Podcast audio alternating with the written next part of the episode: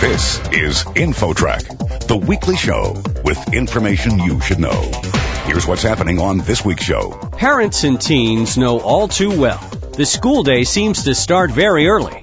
A study shows it may be too early, causing sleepy students to underperform. School is forcing them out of what we consider to be their natural cycle and causing them to lose quite a bit of sleep, up to 10 hours a week. Then, some say America needs to restructure the way we conduct our elections. A new report reveals how to make elections more voter friendly. We need to look at how we've organized elections in the past and what we need to do for this society as opposed to the past one. And it's not one of those where we say immediately that we've got to scrap the precinct polling place. Those stories and more are ahead on this week's Info Track.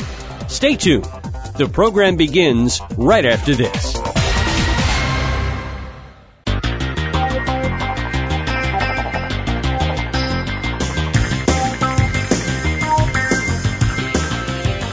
InfoTrack, the weekly show with information you should know.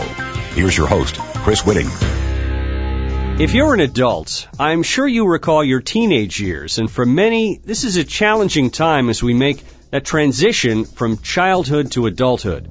You know, they say teenagers are different from everyone else, and a study about teens is a real eye opener. And joining us on InfoTrack to talk about that is Martha Hansen. She was one of the people involved in this study. She's a uh, advanced placement biology teacher and current science department chair at Evanston Township High School north of Chicago, Illinois. Martha, this study had to do with high school students being deprived of sleep because of the early starting times. Is that right? That's correct. What the study showed very clearly was that when school starts in September, that teenagers are losing up to two hours a night during the week, during the school week, from the sleep they had in August, and that on the weekends they're going back to a pattern very similar to August, that seen in August. So school is forcing them out of what we consider to be their natural cycle when it starts and causing them to lose quite a bit of sleep, up to 10 hours a week. We also saw that performance at 8 o'clock, measured as reaction time, was much poorer than it was at 10 o'clock. Now, is this a startling finding to find out that teenagers are sleepy in the morning? I think most high school teachers can tell you anecdotally that their early morning classes have many sleepy teens, but this provided some hard evidence that that in fact is true. But there may be a scientific reason for this. It's not just that they're lazy or anything. Well, current theories seem to indicate that small children and adults are on a different sleep wake cycle than teens, and that small children and adults would be closer in the range of a wake cycle of 8 a.m. to midnight, where teens would seem to be on a 10 a.m. to 2 a.m. cycle or closer to that. Now, this study has attracted attention all over the country as well as around the world. You've been contacted in Germany and other places. So this is obviously a universal situation. What does this mean for schools? Should schools be starting later? The discussion has been ongoing for a long time, and as the evidence accumulates, and this is one of those pieces, we really need to begin to look at how we can help teenagers to function better. Uh, there have been many initiatives across the country and now in other countries to say, do we need to start school later, or how can we help our adolescents to lead a healthier life? By making them sleep deprived, there's many correlated studies that show that that can lead to accidents, to poor performance, obesity, depression, increased cigarette smoking, all kinds of negative effects. And so it's important for the teenagers that we really seriously consider what we can do to help them. Aside from changing school starting times, which would be a pretty significant change for society to make, what could parents do who have teens to maybe help the situation? Well, I think the awareness is important. I think students don't know about their own bodies, and parents often don't understand what's going on when teens are sleeping late on the weekends. So if everyone understood the cycle more, they could try to work around it a little bit, try to go to bed a little earlier, or leave them alone on the weekends. That would be a simple thing. Let them sleep on the weekends. So, so they're catching up is what they're doing on the weekends. Well, There are people that think they're catching up. I personally, from our data, think they're just reverting to their summer cycle. It seems to be very similar to what we saw in August. That's my opinion. It will take more data to support that argument one way or another. We're talking with Martha Hansen, who's an educator with Evanston Township High School, and she headed a science project studying the impact of school schedules on adolescent sleep.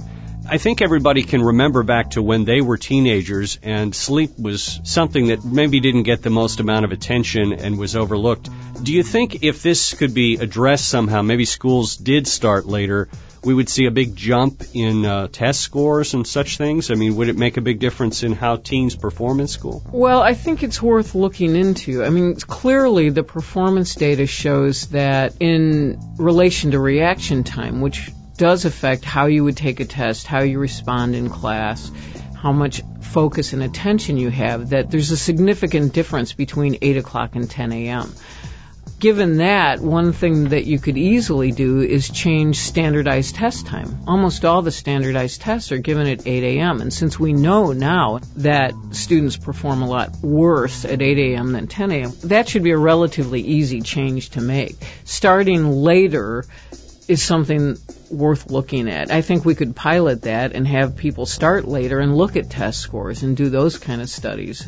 One of the things that I thought of as I was reading about this initially was I wonder if this has something to do with light because of the light at different times of the year. But you also tested that in your study. Could you talk about that a little bit? Well, we had bright lights in the early morning class to see if we could phase shift the teens. In other words, get them to go to bed earlier and get up earlier with the idea that they would be healthier, feel better, and perform better. And we didn't see any effect.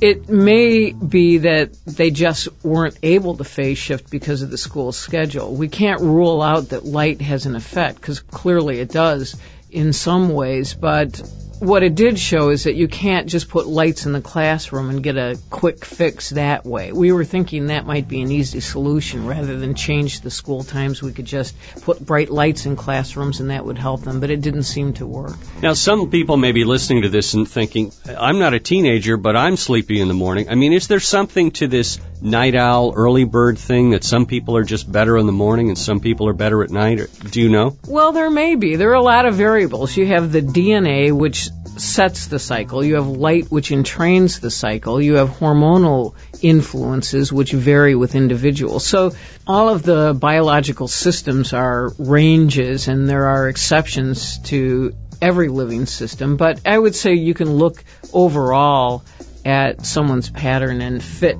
groupings of children, adults, teens. And then within that, you're going to have quite a bit of variation depending on an individual's physiology and also their work schedule and other variables.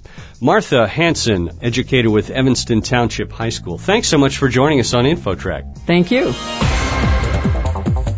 Next, should America change the way we conduct our elections? The surprising results of a study coming up. You're listening to InfoTrack. More after this.